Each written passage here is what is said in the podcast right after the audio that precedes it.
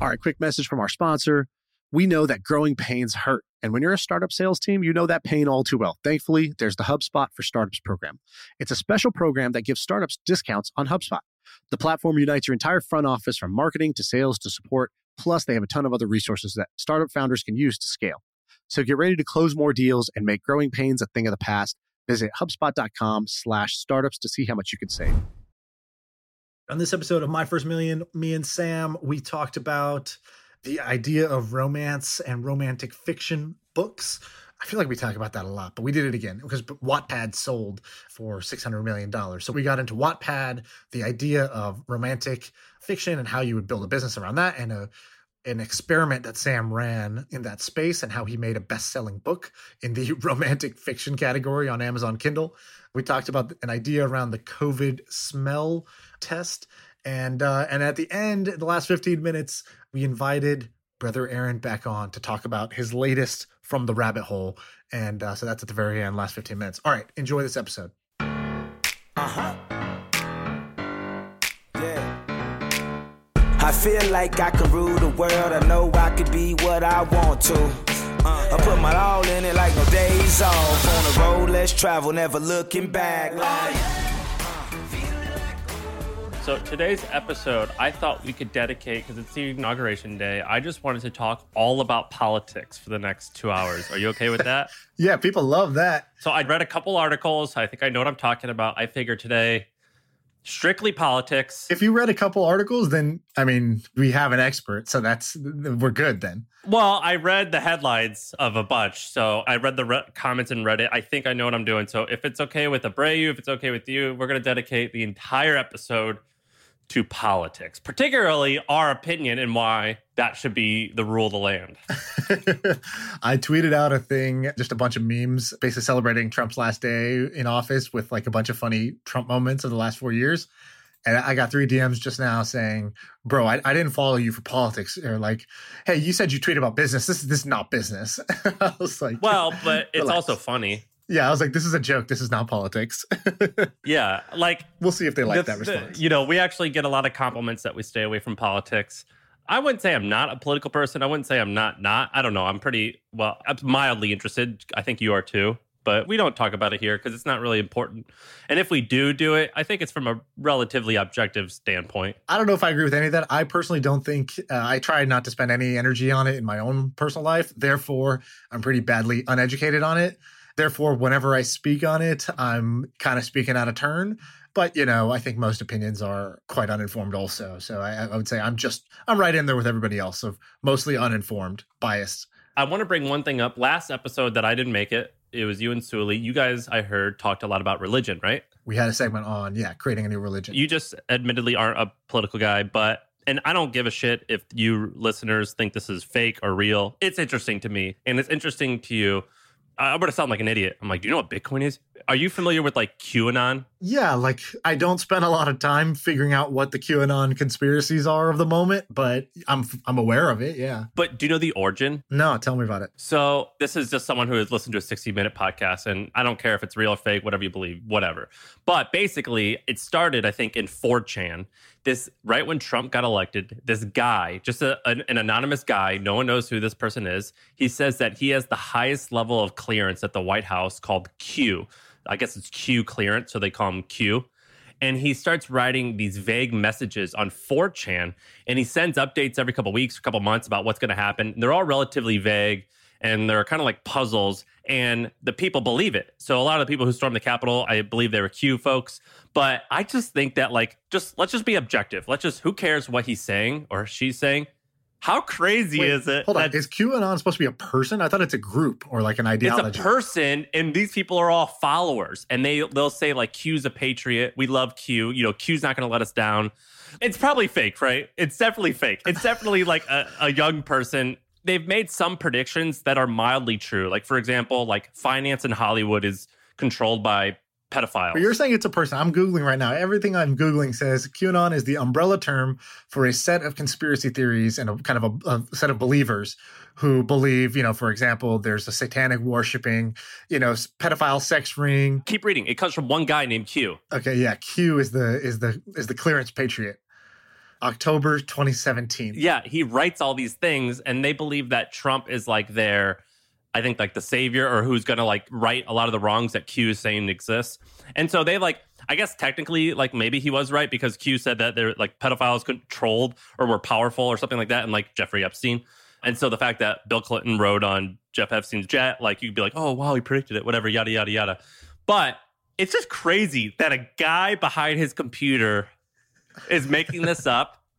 I mean, you guys, I'm sorry if you believe this. Like, this, you have to imagine, you have to believe this is probably made up. It's amazing that this person is convincing all these people to do that. I find that to be amazing. It's crazy. Uh, hopefully, this Q is selling his own T-shirts. if not, who is? I think that these guys are, you know, totally crazy. But it it, it would be interesting to know who is behind this, and uh, I bet there's you know elements of truth to their story. Like I bet I would believe you if you told me there is somebody with a high level of clearance, or maybe it's like the IT person or whatever, like somebody who has some kind of access in government who whether for fun or out of their own kind of mental illness decides to propagate these conspiracy theories on 4chan. And I also believe that just like Jeffrey Epstein and his island of like young girls that Bill Clinton and whoever else were going to, look, when there's powerful people, uh, powerful people do some pretty disgusting stuff. And whether whether it's a satanic worshiping, you know, pedophile sex ring, I don't know. But I would bet that this uh, person does have clearance, that there is somebody who has clearance who is posting this stuff, and that there are elements of truth to some of the things that they do. Now, people are going to be like, "You're crazy! I can't believe you're validating this stuff. I'm not saying it's all true, but I wouldn't be surprised if uh, if there was such a person doing such a thing. Maybe, but um, the reason why this interests me is it's the same reason why, like, does it interest you to who created Bitcoin?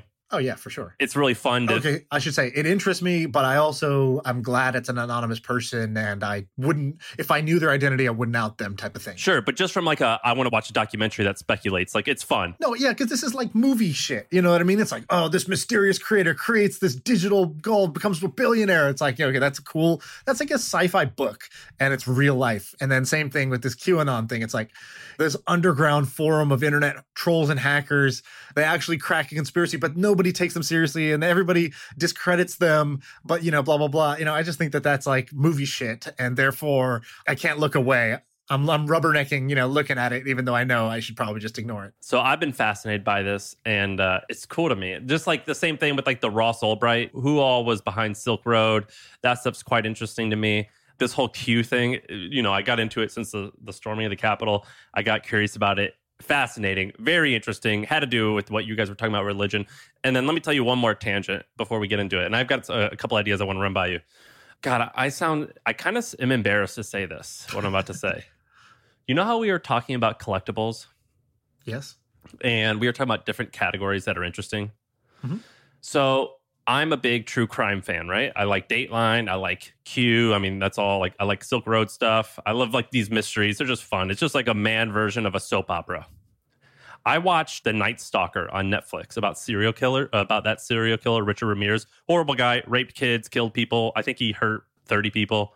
He's the guy who held up his hand and you see like the uh, the uh, pentagram. You know I'm talking about that picture? No, I have no idea what you're talking about. All right, type in Nightcrawler. I bet you know this photo. It's like a very famous picture of him in court. Or sorry, Night Stalker. Night Stalker. Okay, Night Stalker.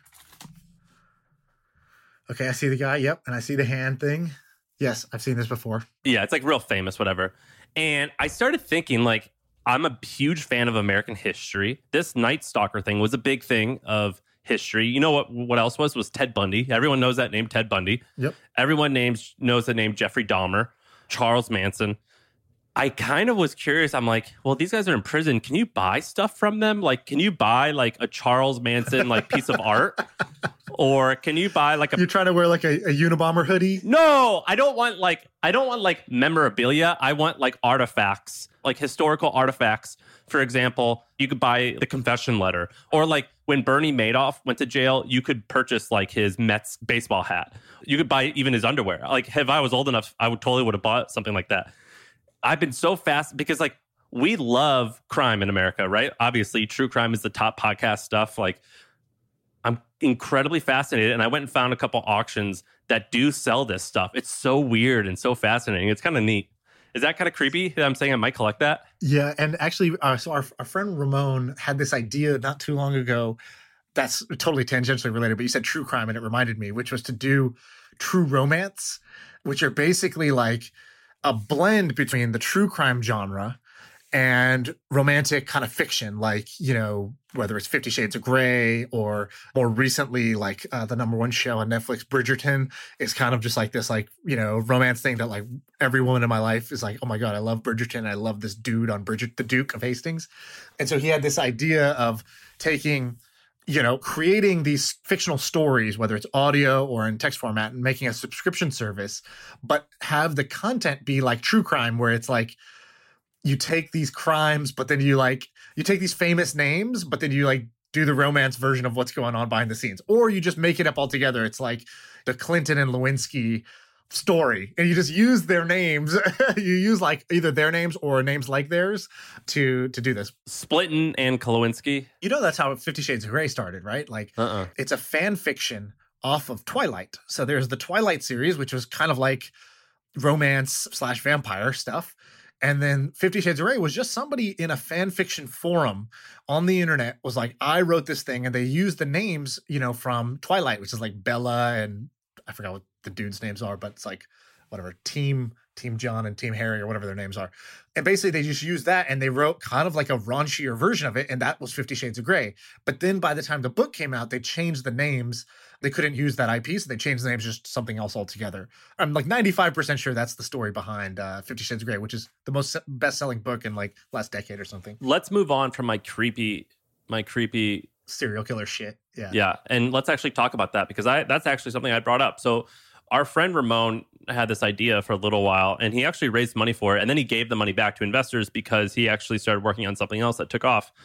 And it was called uh well, it doesn't matter what it was called, but Yeah. we could explain the app another time. But it was in the space of true romance, and I actually ran tests with him, and we collected hundreds of dollars of subscription revenue in a matter of three days doing this test. I helped him set it up. And uh, what you would get is you know, a first story of a romance, thousand words of a romance story that was also audio, and we paid someone fifty bucks to do it. And we said for part two, sign up, and that got me interested in Wattpad. Do you know Wattpad? Mhm. So I've been following this company Wattpad, and we brought it up a bunch of times. I think. So did you see that they were acquired today for six hundred million dollars? Oh, no, I uh, I I think I was I was just on the founders' Twitter. They replied to my tweet or something recently, so I was just checking them out. Oh, they sold to Naver. Wow, six hundred million dollars. Amazing. Yeah, so Wattpad was based in I think Toronto. Um, they had uh, roots in Hollywood and Silicon Valley. They had 160 million users. They raised a ton of money, so I don't know if the exit is considered a home run. They raised 117 million dollars, and the whole idea was that there's this group of women who love romance novels, and there's a lot of amateur writers out there, and they created a place where they can meet and share stories for free. And they did not make a lot of money. I think at the time of sale, only $25 million in revenue. They were only making money through advertising, I believe, which I think for them was really dumb. But Eventually, in 2016, they established Wattpad Studios, which was striking licensing deals with the most popular stories and authors, and they would help turn them into movies, and then they would buy the IP from them and turn it into stuff. But the biggest challenge for their business was that the company didn't own the underlying IP, the writers did. And so, to lock in some of that value, Wattpad had to persuade some of these people to partner with them and turn it into movies, yada, yada, yada. Very, very, very, very fascinating. And so, my question to you oh, and one more thing the company raised a little bit of money from China Literature. I brought that company up a while ago. China, there's a company in China that is doing this exact same thing. It's just called China Literature. Obviously, the translation is a little funky. It's only in China. They do close to $1 billion in sales on a platform that allows readers or writers to share stories with their readers. It's wild. It's a conglomerate. It's owned by, uh, So check out. So in this article about the sale, they say Wattpad, which is like 14 years old, sold sells to Naver, which is a South Korean like kind of like media conglomerate. They also have like a messaging app that's really really popular. They said they plan to incorporate it with Webtoon. Have you seen Webtoons.com? no. So webtoons.com is Wattpad, but for just creating comic strips. So anybody can go publish a comic strip and other people can come read them. And then you can look and like this, the top one on there, right? Today. So it's Wednesday. True Beauty is the top one on there. It has 31 million likes. It's on episode number 129. If you click it, you just sort of start scrolling and it's like I mean, I wish this is not a podcast. I wish you could just see this. I'm literally going to share my screen so you can see and react to this. But look at this shit. So let me explain what I'm seeing. It's like a clearly like a is this a uh, an Asian company? Yes, South Korean company. Okay, so they've Americanized these Asian women and they make them look like hot, like big boobs, big butt. so it's like clearly there's some like sex appeal thing going on here. What this says. So this says, uh, so this guy sees this girl. He says, "What on earth? There's a celebrity here." She turns around while holding her Starbucks coffee, and it says, "Hey, what diet are you on? You've gotten super hot." I saw your Instagram. You've become even prettier. And it's just people like complimenting this pretty girl and she's on the breakup diet. And it's like, I don't know what this is, but look at this. Like, and look how like this is just like mobile optimized for Webtoon. So I feel like something like this can exist. It looks great. Yeah, exactly. Like I I don't know how if this is amateur publishing this, I can see why this has 31 million views and like pages and pages of comments, 4,000 comments on today's episode.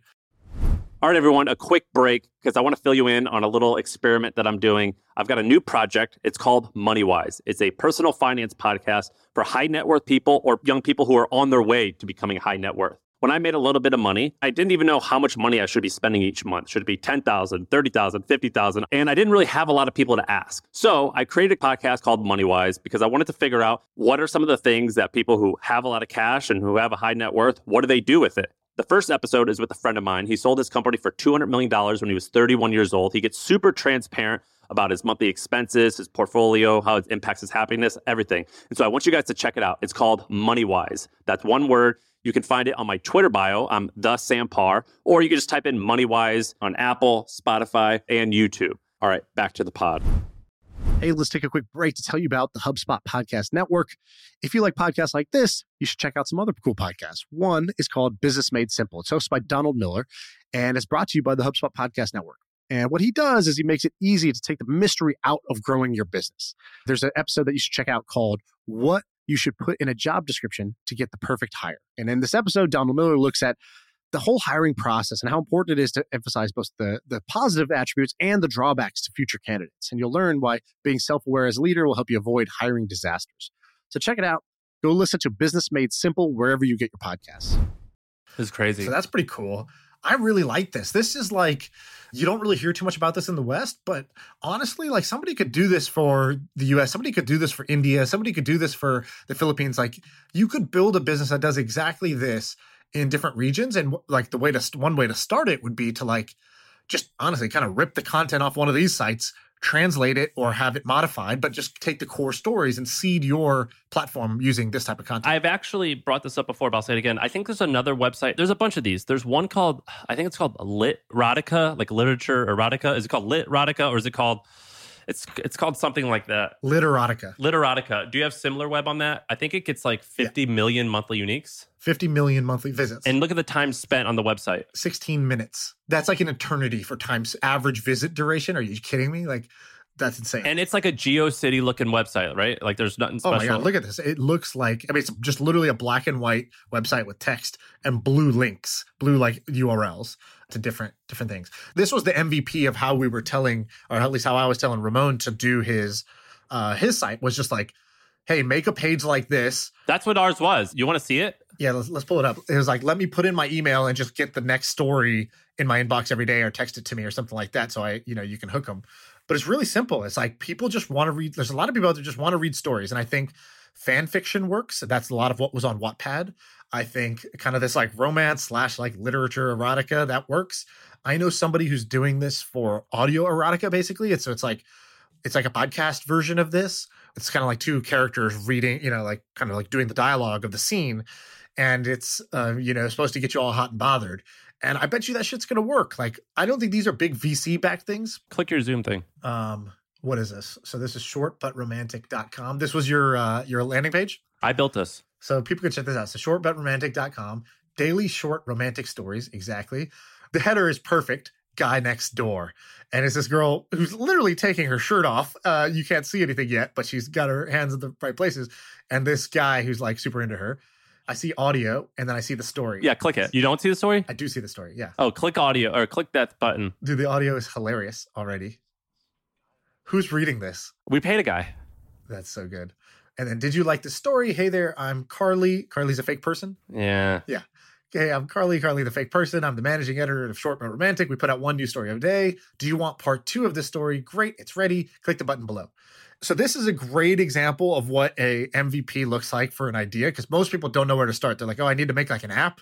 Oh shit. Okay, let me go find a guy who knows how to make apps and like pay them. Oh man, they want twenty thousand dollars. Like in this case, this is a perfect MVP for this. And just for the record, this was all Ramon's idea. I just we were sitting at my office one day brainstorming it, and I go, we go, I go, watch this. I'm just gonna make it right now. We made it in 30 minutes and got sales that night. Uh, yeah, I think probably like literally, I think 50 people who listen to this are gonna go do this thing because every time we talk about this, two more people go start this business. A few people have, have had success with businesses like these. They've came back and told us, and I bet you more people will do it after this. So let me ask you this, Shaan. I've got two questions for you, and you have experience because Twitch has been acquired. So my question is this.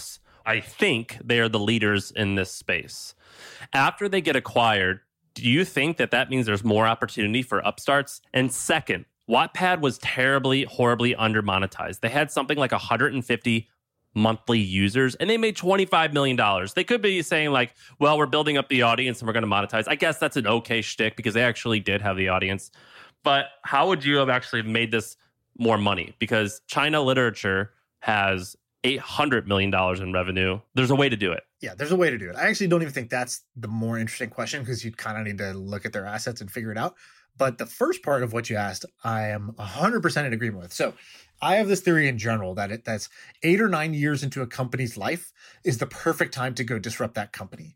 And um, why? Because that's usually when either they get acquired, they're trying to go public, the focus is on profitability, they've you know scaled up their employees, and now like innovation has kind of slowed down, and it's about managing what you have and really just like you know like handling all the different problems that you now have. You know, I don't know how much time at Wattpad is probably spent on fraud or spam or like inappropriate content.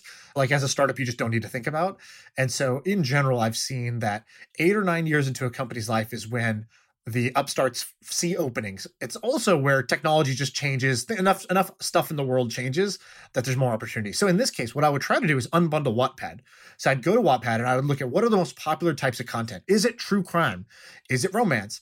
Is it fan fiction and it's actually just Harry Potter spin-offs that people just, you know, Harry Potter fans just want to keep reading about Ron and Hermione like going and making babies or whatever. Like, you know, what is the content that's actually uh, most popular here? And then I would unbundle that. And so, like, I think what you guys did is a perfect example of an unbundling, which is to say, cool, romantic fiction content is super popular. We're going to be the romantic fiction shop. We're going to brand ourselves accordingly. We're going to run ads to get users here. Also, maybe change the model. So they did a good job of basically being a marketplace where, or like a user generated content platform where, you know, millions of people are writing stuff, most of it's crap, and then a few things rise to the top. I think what you guys did here, which was guaranteed quality content behind a subscription, is a really cool way to attack the problem from a different angle. And uh, we'd just be brainstorming different models that work that go all in on one of the genres that you unbundle from Wattpad. Maybe true crime. I'll give, if you're thinking about doing this, I'll give you a little bit more feedback because I actually uh, researched this quite a bit. I think romance novels next to business is the hottest has the most movement on Amazon Kindle. And there's subcategories and like I'm just gonna say this, but I'm not saying like it's cool or whatever, but like there's some really weird and odd subcategories. For example, women who want to have sex with werewolves. Tell the story. You guys published a blog about how you created a uh, I don't know what the idea was. It was like, let me see if we can game the bestseller charts or something, right? Tell the story, what you did. Yeah, so we wanted to become a best-selling author because I knew a guy who was writing books on how to sleep with women and he was not a ladies man but he was just plagiarizing people. And i did it because i actually thought that what he was doing was highly unethical and stupid and not right. But amazon knew about it and they were going to like let it fly. So i go okay we're going to do something funny just to like prove our point. And so we wrote a best-selling book in the romance novel category. We gave it a fake woman's name a fake name called captivating claire. What was the book called? It's taken down. You can't find it Okay. Captivating. Oh, that was the name of the book. Okay. Yeah, Captivating Claire.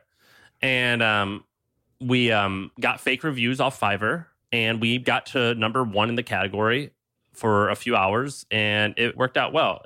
Wait, someone's asking me, is that it? Captivating. Looks like it. Yeah, that's it. Taken it's, down. It's still there, like it, but looks like it is there. yeah, it is still there. You can buy that. I don't know what they did. We we did our part because like the publisher, we told the owner of this what we were doing, and they went along with it. And afterwards, we did our part to take it down. I don't know how it's still up there. What did you learn from this uh, test? This little That it's easy did? to game Amazon Kindle. I mean, this was uh, how long did I do? I did this three years ago. So the rules So how, maybe how do you become number one? I missed that part. What, what did you do to become number one? it's about velocity of buys, and you can get a bunch of friends. To, there's like rings of these Kindle writers. There's like a whole rings where they go, all right, my book's out, everyone go buy it, and then you just do that with all one another, and then you can get fake reviews on Amazon. About how many buyers do you think it takes, or did it take at that time? Are we talking? I don't 100? Talking remember, but we- 10,000? No, it was about 500 for us. Gotcha. It was about 500. And you got to game the category. So there's like a whole way to game it. I mean, like if you just look at like Amazon, yeah, this for sure is not ours because ours had reviews and this says there's no customer reviews. So I don't know what's going on here. Did these names? Carter Voss, he's damaged. Sophie Woodruff, she's a virgin. My my He's- friend's he's name was my best friend. My best friend was uh, Josh Woodruff. So, uh, but so here's my point though. There's all these categories of like women who want to hook up with billionaires, women who want to look with werewolves because there's a category of women who want to have sex with werewolves, women who want to hook up with um, military men, with people of different ethnicities. There's uh, people who want it rough. I mean, there's all types of categories that you could do this for. amazing. I think this is amazing. And the reason I say amazing is because it just shows like there's this quote that I love that I always repeat to people, which is I forgot who uh, what's the guy's name who wrote the boron letters? Gary Halbert is that his name? He said this thing in a talk once that stood out to me. He goes, "Never has more money been lost than trying to market what people should do instead of what they want to do." It's such a big lesson, especially for Silicon Valley and engineers and stuff like that. Like, there's a lot of really idealistic people who want to be successful. They want their product to be used and they want more customers. They wonder why they're not growing. And it's because they've built something that they think people should do rather than what they want to do. And what this is, is the thought experiment played out of what do people really want? It's like people want to read trashy romantic fiction about a, a woman who is, you know, being pursued by this hot, muscular billionaire. I wouldn't even say it that way. Do we think that porn is good? I mean, I think that like some porn can be healthy and it teaches you what yada yada yada. It just seems that maybe this is like the women's version of porn. Like this just helps people get off. So I wouldn't even call it trashy. I would just say it is what it is, and it ha- there's a place in it. I'm, that's what I'm saying. To you, it feels like, yeah, this is what it is, and there's a place for this, and people want this, and who's to judge? Most people. The reality is, most people. If we were to go talk about this in, you know, the middle of, you know, some conference, if we were going to talk on stage, some people would be offended, some people would be horrified, some people would be like, "That's trash. That's a waste of time. That's blah blah blah." Most people talk about. It's not what most people think about. Most people are not really aware, and and I think most people don't really talk about the fact that the products that work, the products that spread are tapping into things that people want. Tinder works because, oh man, I can just see a bunch of pictures of nearby girls swipe right. With a flick of the thumb, I might be able to like, you know, hook up tonight with somebody if I wanted to. That's why Tinder works. And like, we'd like to think that no, dating should involve all these cool variables that are really matching you based on your personality and your values. And it's like, that's not what works. Simplicity spreads, and uh, like the fastest path to the seven deadly sins is what spreads the fastest. That's a good rule. I always say if it makes you like more powerful, more money, look better naked, or have better sex, like it's probably going to work well. yeah, exactly. All right, what else you got? What else should we talk about? We we did uh, politics and porn, so I think you know that's that's off to a good start. Well, you had Nitro Circus. Uh, I don't want to talk. About, I was going to do research on that one. I, I you might actually know much more about it than I do. I just knew. I know a little bit, but I thought like I, I was going to piggyback off your stuff. Also, have I talked about pickleball on here? No, we haven't. Go ahead. Okay, a lot of people in the South where I'm living now and where I'm from, but a lot of people are going to be like, "Oh, pickleball, like that's so old." Of course, you guys are acting like you're talking about some brand new thing. I get it; it's been around for a bit. I found out about it like nine months ago, and when some guy was like, "Yeah, I just sold my company for ten million dollars selling, you know, pickleball equipment," and I was like, "What? What a ball equipment?" And he's like, "Yeah, pickleball." And I was like, "What the fuck is that?" And he's like, "Ah, it's." And I actually still don't even know how you play, but I'll tell you What I do know is that this sport is like exploding in popularity It's somehow. exploding. It is exploding. Sorry if you guys laugh at us. Yeah, it's popular already. It's new to me because it wasn't popular in California until it probably isn't about. But in Austin, they have pickleball courts now throughout the city, and they are always full. Dude, what is it? It's like full body ping pong, or what? What is this? It's like tennis. Wait, lo- first question: Have you played? I have the equipment. We got a Okay. pickleball like membership. Like there's like a bar nearby that has a bunch of courts and you pay money to rent. And they're building out this billionaire guy is building out a pickleball league here. When you pay like a country, it's like a country club only for pickleball. This is how popular it is. It's like tennis, but the court is half the length, so it's much shorter. The ball is like a wiffle ball. If you're not American, a wiffle ball is like a really light plastic ball, and you just kind of hit it back and forth. There's some rules that like there's some like basic rules like you got to stand here when you serve, and for the first two hits you got to stand this other place. But then after that, it's just tennis. So is it okay? So is it basically tennis, but you don't have to run around so much and be as athletic? Is that what the thing is? Is it like easier? it's tennis, but you don't have to be as skilled. Great. Okay, I love it. It's not hard to hit it over the net. It's not hard to have a rally. Anyone can have a rally. It's easy to have a rally.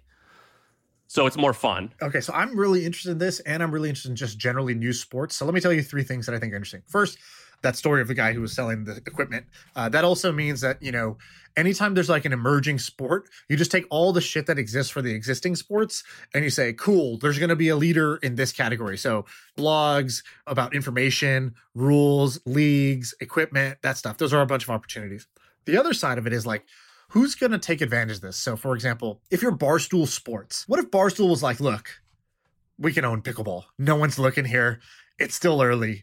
A bunch of our readers like pickleball. It's definitely kind of like a broy. Right. It's a broy thing. Seems like you could play with a beer in your hand. Okay. So let's say if I'm Barstool, I'm looking at pickleball and I'm saying, 10% of our audience thinks pickleball is the shit, and 90% has never played and never heard of it.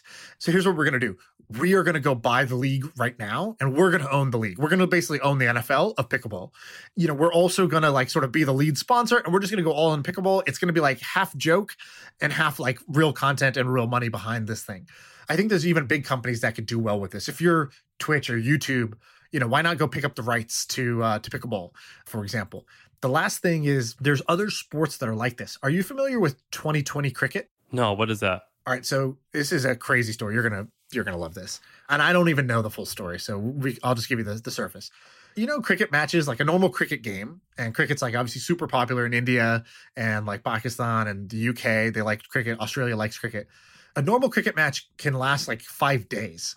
So it's like it's you know this worked back in the day when like you would kind of play the sport and then like the sun would set. There was no lights. There's no electricity. You know, fucking no no outdoor electricity. So people would just like go home for the day and they would come back and resume the game the next day. And these would be like five day matches.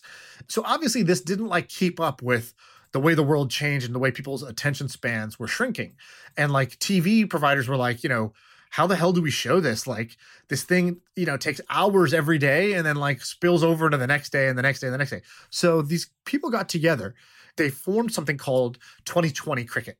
And it's basically a shortened version of cricket that only lasts, I think, like two hours or three hours or something like that. I'm going to get a bunch of the details wrong, but the high level idea is they took cricket, a three to five day match, and they shrunk it down into like an accelerated two to three hour actual sport. Who did this? ECB? Is that like a company? Oh, there's like a board. I don't understand how this works. Is like a board? Yeah, I don't know exactly who invented it. Bray, you can check that. You can look it up. But basically, Like, is this owned by an entity? It's always kind of confusing to figure out how think these it's things a work. group. I think it's like a business. I think a group of people basically like made this thing and created this league. So the guy, the people who own it, it's called England and Wales Cricket Board, and they have a chairman, they have a CEO. I don't know if it's it's weird. I don't know how the entity is Right. structured. And so this this got really popular. So 2020 cricket, I think, is probably more popular than normal cricket, except for maybe some of the like once every few years big matches between countries, uh, sort of like the Olympics. And then a bunch of the star players were like, shit, we get paid more if we go play 2020. And so they started going to play 2020. And so it's like, what? So you, you look at baseball today, right, in America, and you wonder, like, is somebody going to do this for baseball? Baseball is like this most fucking boring sport, golf, right? Like you have like these kind of spin-off variants like skins matches in golf or pro am tournaments in golf that like get a lot of attention. In boxing, now there's like the YouTuber boxing, celebrity boxing is like a new variation.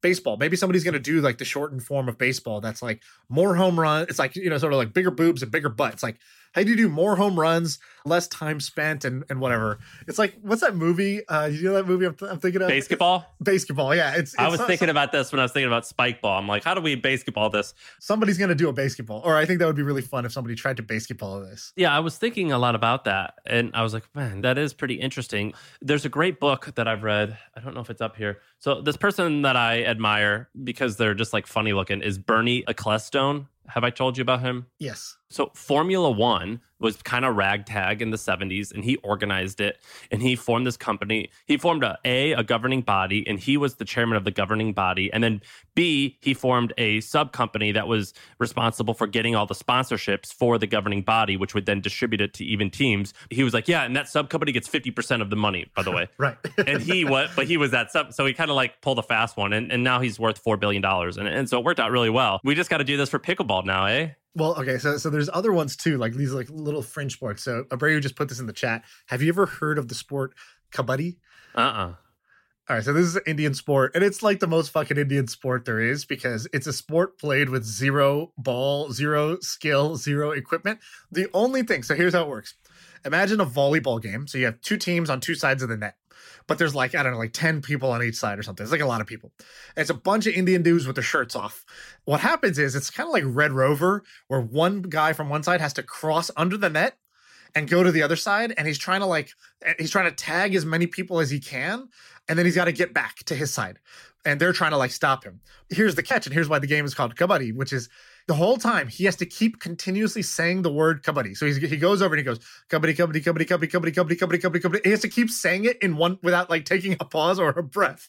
And as soon as he runs out of air he's out if he's on the other side. So they're trying to hold him onto this side. He's trying to tag as many as he can and get back to his side of the thing. That's a joke. No one would want to care about that. And that's the thing it's that popular sport. That's that. That's the thing that pickleball would have to overcome, which is like, is this just going to be darts, shuffleboard, and bowling? arm wrestling paper scissors rock Yeah, or is this going to be like tennis? Because right now, in my mind, it's still a little bit like um, darts. It's like a drinking game. I think it can be darts. I think it should embrace being darts in the same way that, like, you know, they took the spelling bee and uh, the spelling bee, I mean, literally couldn't be a dorkier thing in the world. You know, they put it on ESPN, they gave it production value, they tell the backstories of these kids. And uh, watching the spelling bee is a great three days like that i've watched many years of the national Scripps spelling bee i don't know if you have but uh, that shit is amazing You're genetically predisposed to like that, I think. um, so yeah, I think that there's a bunch of fringe sports. I think you could just embrace being the fringe sport and just put it like go direct to consumer, you know, behind a paywall, basically with the fringe sport. yeah, it's going to be interesting to see what happens with pickleball and see if it keeps up with the pandemic demand. But it is pretty cool. It's not new to anyone who's lived here for a while, but since I've been in Austin, it's news to me. I had no idea what it was, and uh, it's just weird. But let me tell you one more interesting thing. At the top of the hour, at three o'clock from me, I got asked to go and interview this woman who's making a hundred grand a month from OnlyFans. Nice. Is that wild? Apparently, she's like a marketing whiz and has done a really good job. And you know, it's even listen to how crazy this is. By the way, shout out to a listener from the pod for making OnlyFansMetrics.com. Go to OnlyFansMetric.com and you could just type in a name of any OnlyFans creator and you could see how much they're earning. That's cool. I didn't know about that. Do you follow World Star on Instagram? Of course. World Star, The Shade Room. I follow them all. Have you noticed that um, a lot of the sponsored World Star ads are OnlyFan pages? Like the individuals themselves. Yes. These women with these OnlyFan pages are buying drops on WorldStar. It's so nuts. It's so brilliant. I mean, it's not brilliant because like this is exactly what they should be doing, but it's just neat to see that this industry and these young entrepreneurs, like these women who like you wouldn't expect to, I don't know, we're gonna stereotype is like I didn't think they'd be as sophisticated as they are. They totally are. Yeah, I think it's amazing. I did expect it because I think that they are uh, smart and they're kind of like ballers in their own way, and it, they just needed the tools. Uh, like the traditional kind of like industry for this stuff really had them at a disadvantage. And as soon as those the power structure changed and the power was in their hands, they became like super entrepreneurial, very smart marketers, and uh, have done really well. By the way, I just saw on the World Star Hip Hop this thing that I've just been seeing advertised everywhere. I bet this company is spending like. Five million dollars a month right now. I see them on TikTok. I see them on What's it called? it's called Dose of Roses, dose-roses.com. You might have seen it. They have this giant rose teddy bear. Like it's like a huge stuffed animal made of roses that you can get for Valentine's Day. And it costs $60. And they've been selling this thing like on every channel I can see, like leading up to Valentine's Day. They just show these like really hot girls happy with their like kind of like average looking boyfriend handing them this like amazing Wait, are these real roses? I'm looking at their website now. I don't know. I haven't I haven't got one, but uh and I think it kind of like breaks apart or something like that. So it's basically just a bunch of different variations of roses. And they have, you know, 300,000 followers on Instagram And I just feel like they are um, really clever with their marketing. So I've seen them, they, they market basically through memes, memes on Instagram, memes on Twitter, memes on, uh, on TikTok, I mean. And yeah, I bet this company is doing really well and they're spending a ton of money right now. And so what are you going to ask uh, your OnlyFans creator? What are you going to, what's going to be, be your hard hitting interview questions? I don't know. What should I ask her? I would try to figure out the marketing tactics. Like, how are you growing this? You know, basically, I was just trying to figure out, like, is this awesome for you? Like, are you like, dude, this is amazing. I used to do X, you know, I used to make X and put in Y. And now I make 10X and I put in one tenth of Y. And that's what I want to hear. And so I'd love to just hear kind of like, what were you doing before? How hard was that? What were the downsides of that? How much were you making? And then now, how much more are you making and how much easier is it what you're doing or how much more enjoyable? She has a bio and she has like a website, like a safe for work website that just explains um, everything she does. It's called, uh, I'll, I'll see what it's called. But anyway, she's, oh, here, knowingless.com. So the word knowing and then L E S S.com.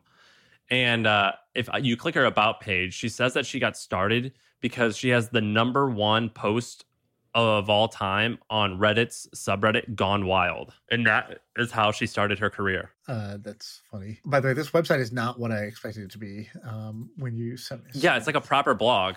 Yeah, it looks like she's talking about like history or like, you know, medieval France or something like that. Like this is this weird looking website to me. Yeah, and she has a survey section where she asks her people survey her folks surveys in order to learn about her customers. Yeah, this is wild. Okay, so that's cool. What else? Let me do one quick idea, and then we're gonna bring on uh, my brother-in-law, brother Aaron, to uh, give us his latest internet rabbit hole. Backed by popular demand, people liked his uh, making fun of Tim Ferriss and Silicon Valley people, and how kind of obnoxious we can be. And um, they liked his kind of tax rabbit hole last time, so we'll see what he's got. Maybe he was a one-hit wonder. I don't know. We'll, we'll find out. But I have one quick idea my friend is a doctor. I think there's a business opportunity here, but uh, I don't have time to do it. He's like, there are a lot of people out there right now who have had COVID and they're fine, but they lost their kind of sense of smell. He's like, you know, to get it back takes quite a long time. It could take months to recover your sense of smell. So you have like you know, I think 400,000 people have died of COVID. I think, you know, how many tens of millions of people have had it some, to some level of severity, whether they tested for it or not, I don't know. But let's say you now have a new market of millions of people who have lost one of their, I don't know how many senses we have, what, five or six? One of their five or six senses that we have. Can you help them get it back? And he's basically like, there's this kind of like medical procedure, like this, there's like a series of like exercises you could do to accelerate the return of your sense of smell. Oh my God. He's like, but it's done in such a medical way. He's like, someone should just make this as a kit. And um, he's like, if anybody wants to do this, like I can tell you like the right process, basically a step-by-step kit, like what you should do kind of each day. He's like, but there's just like, you just need some essential oils and like you need a, a certain structure of how you're going to do it and a certain dilution for it. I think somebody should make this. And I was like, dude, that is a great idea. It would be so easy to market and it wouldn't be a long lasting business, but like you could make half a million to a million and a half dollars of profit, I believe, in the next 12 months if you just did this one thing. Uh, so I thought that was a cool idea. We have friends that own essential oil companies. Why haven't they done anything like this? I think they're just busy. I sent it to one of them. I think this is like small for them. They're big now, but I think that you know, for somebody who's got nothing but time on their hands, I think this is a cool idea. I'm just fooling around on this tool I had to look up how many people searched COVID lost smell or anything like that. Not too much. I know it's popular because on TikTok, one of the most viral TikToks uh, nowadays is this one where you like take an orange with the peel on and you put it on your stove and you burn the orange on the bottom. If you've lost your sense of smell, do this to get it back. And then you like do that and then you like, I don't know, sniff it like a bunch of times or throughout the day. And uh, it helps accelerate the return of your sense of smell. And like all the comments are like, oh my God, I thought this was a joke, but this actually works. And uh, there's like millions and millions of views on this thing, which means it's getting shared. That's a great idea. I don't think this is like a $100 million idea, but it could be a, a good way to get your foot in the door and make something neat. Yeah, exactly. I think, you know, this could make I think it could make half a million to a million dollars of profit if done well.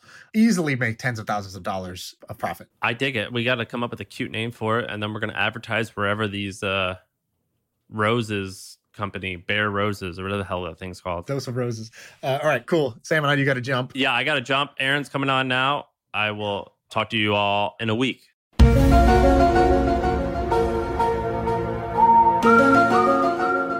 Okay, so back by popular demand, brother Aaron.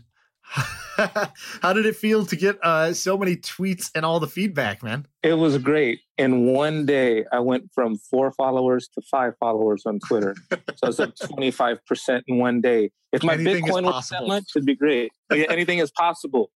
KG. Uh, tell people, uh, tell me about your Bitcoin thing. I think this is funny, by the way. So you own a bunch of Bitcoin, but you jumped in kind of like headfirst, a little bit recklessly. So explain your Bitcoin thing, and then we're gonna go down whatever rabbit hole you got for us this time. Okay, so this was like maybe the second week or first week of December. We uh, talked and you said something about, oh, dude, get Bitcoin. And I was like, what's Bitcoin? Right? Like, I know what it is, like the word, right? And so I looked at it and I was like, oh man, like that's a lot of money. And then I was like, well, Well, what was the price back then? I think it was like 18, 18.2, 18.3. And so um, got one and uh, went down a miniature Bitcoin rabbit hole and started being very distrustful of fiat currencies and started to understand what it was about. And then a few weeks later, like I'm not going to say how much, of course, but I was like, bro, this Bitcoin is messing me up, man. So I just sort of like stopped. And then there was a, a week or two towards late December where it just exploded. And I couldn't believe it. And so then I uh, called you. I was like, bro, man, what's up with that Bitcoin? Right. You doubled your money so far. So there's a lot of people in Bitcoin who some people like it because it's like, ah, this is like a good store of value. It's like a digital version of gold. Some people th- love the technology. They're like, this is great to do a, a trustless uh, system, a decentralized financial system. And then some people are like, oh my God, the government is printing money like crazy. I don't trust fiat currency. And, you know, I, I feel like for you, uh, you're a man who loves a conspiracy. So, you know, you this is like introducing a fish to water here. What was it that hooked you? I think it was like the whole don't trust the government. And don't get me wrong, I love America. I love the military. Shout out to the troops. But the government and the military and the government and the country are two different things. And so when you started to sort of dig into the budget deficit being 25 trillion, 26 trillion, 27 trillion, and just kind of us living and understanding about inflation. And so you'll go, oh, okay, well, you know, things go up two or 3% a year. And it's really that your money's being debased. And so when I looked into that, that conspiracy was all about, okay, get out of fiat and get into uh, Bitcoin. As you know, I got into gold and silver. So I'm also a stacker and a hodler in one. So two for one. And so anything that's not a dollar, if you give me a million dollars, I might just slap it out your hand, man. You know, I want real estate, gold, silver, Bitcoin, pizza, but I don't want your paper, man. What rabbit hole have you been going down lately? Because you told me, you said, all right, I got a new one. I'm ready. I've been down a rabbit hole. I'm just coming out for air. What rabbit hole have you been down? I don't know if I'm going to like this one. What will you, you tell me what it is? Dude, like for all the listeners, when I went into this rabbit hole, I didn't have any facial hair. And now I look straight mujahideen over here, man. And so I went down the second residency, second passport rabbit hole because people like you, Sam, Sully, like the sort of the tech people that I know of have left San Francisco. And so they'll go to, you know, to Austin in Sam's case, or in your case, they'll go outside of the city. And they're doing that to, to live better, be it, oh, oh I can actually afford a house, or I actually not pay state income tax, I can have all this space. And so I took it a step further because I used to live in Texas, and you still have federal income tax in Texas. So you still have to pay whatever that rate is. And if you're a big ballin' and you're paying 30, 40% of your income, I took a step back and I went down this rabbit hole of, well, what if I didn't live here? Right. And so when I was looking into what a second residency and second passport means, it's a way to take your lifestyle to an Indonesia, to a Mexico, to a Panama, as the Latinas say. And then being able to, if you are a tech entrepreneur like you, like Sam and all these guys, you can make that same uh, amount and actually not pay any property taxes or any federal income taxes. And your life can be better to explosively better from your time in Indonesia, from uh, my time in Indonesia. You know that's a fact. Is it better because stuff is cheaper there so you can live like a king? Like when I lived in I lived in China. I finished high school in China and we had a, a private driver. We had a live-in maid who would clean everything, who would cook everything every single day. Uh, in Indonesia, same thing. We had a driver, we had a live-in maid. When you lived in Indonesia, you had a live-in maid. Can you share what you paid for somebody who and they were happy. This was not like this is not slavery. This was somebody who wanted this job to work in the city, and they wanted to to basically work with a family like yours. They would clean, and on the weekends they would go home or or send send money back to their family where in the countryside. Can you say what you were paying at that time? Yeah, yeah, man. And I actually, this is something that me and your sister talk about. I think that we only paid, we paid what the rate was, and it was like $120, $130. We should have paid triple that. Explain per what? Oh, per month. Per month. right. Not, Not per, yeah, not per not, day. Not per day, not per week. And it's more that at that time, this was 10 years ago, we really didn't understand. It's not that we were trying to be cheap or trying to take advantage, but we would just ask other expats. Yeah, we we were paying the same rate or 10% more than what the going rate was. It's just that the going rate is ridiculously low, unbelievably low. Dude, it was incredibly low. At the time, of course, as you know, no kids. So it's not like she did much work because um, we would be at work all day, come back and, you know, she makes some dinner and it was great. But those are things that if you have a second residency or a second passport, it's not very difficult to get one of those that what you could do is live like a celebrity there for what you're making here. And it's not as easy as just, oh, I'm just going to get a plane ticket and go there. There's some work that you have to do. Yeah. Why, why do you need a passport? Why not just go on vacation? A lot of people go to Bali right now and they work from Bali. Why do I need a passport to Panama or anywhere else? So a passport or a residency visa would give someone, say, who's listening to this program, the chance to work in those countries. So if you wanted to work, that's a way to get income. There's also access to health insurance there. So these are the two things that Americans think about. Oh man, I'm going to lose my health insurance. Oh man, I'm lose my job. Yeah, but if you have a passport or a residency, what you can do is avoid those. Okay. So that's the big difference between a visa. When just going through all this COVID thing, Shaan, and seeing what's happening with, you know, at the Capitol with the riots and the protests, you know, that have happened in the last, you know, 10 months since COVID has happened, America's you know, it's kind of dicey, man. Like for the inauguration, I think the listeners know they had 20,000 troops and tanks for President Biden. this isn't like the Dominican Republic, man. Right. and so I'm just sort of thinking about this stuff never happened when I was younger. And now it's very politically uh, juiced here, right? Like you can't post this thing or your friends will defriend you. You can't say this or you'll get fired. And it used to not be like that. So there's kind of this little shift in America, right. which is all good. You've said one thing before about entitlement, because uh, you live in San Francisco right now. I personally believe the reason you're interested in a second passport is not even for the tax savings, it's not even for the greater lifestyle. I think you're sick of the entitlement of San Francisco. Tell the people what you believe about the entitlement of San Francisco. Dude, here's my hot take. And I hope you're ready for this. San Francisco, and I've been all around the world, all around America the most beautiful city in America with the worst people. And that's because everyone here is entitled to everything. You have rich people that are entitled to this. You have poor people entitled to this. You have homeless people entitled to this. You have Hispanics, blacks. Everyone is, uh, this is my space. Get out of here. Your kids are too loud. Stop making noise. And it's for someone like me who's from Texas or someone like Sam who's from St. Louis, people are not like that there. And so if you offend anyone, they can call the cops, they can do this, they can do that. Now, this stuff hasn't happened to me, but I see it. It's just that everyone here, I'm all about equality, but they're just like, look, my kids like should also have everything. So you got to give it to me. That's all good because it's, it's my choice to be here or not. But the second residency or the second passport can help you avoid San Franciscans. Right. There's a great talk by um, Balaji's on YouTube, or it might be a, a, blog post, but I think he gave it as a talk as well called Exeter Voice. And basically, what he's saying is like, you know, and people think, oh, it's a democracy. So, you know, you have a voice, you have a vote, you have a voice. And um, that's what makes America great. And that's what gives you the, you know, the chance for change is that you have a voice here. His point is, you know, this is the really dumbed down simplification of it. But his, his point is, hey, you know what's better than a voice? Um, the ability to exit meaning if you can leave, if you can vote with your feet, that is a much more powerful factor for change and competition and driving like, you know, different governments to treat you well than uh, you having a voice where they can either listen to you, they can ignore you, you can kind of keep waving your your fist in the air but do nothing. Right now, for example, we see people leaving for Austin, for Miami, for places that either have you know, in the meantime, San Francisco's talking about, hey, California's talking about like we're going to increase the wealth tax, and then you have like companies walking out the door, you have investors walking out the door, you have entrepreneurs leaving because San Francisco and California is actively making things worse.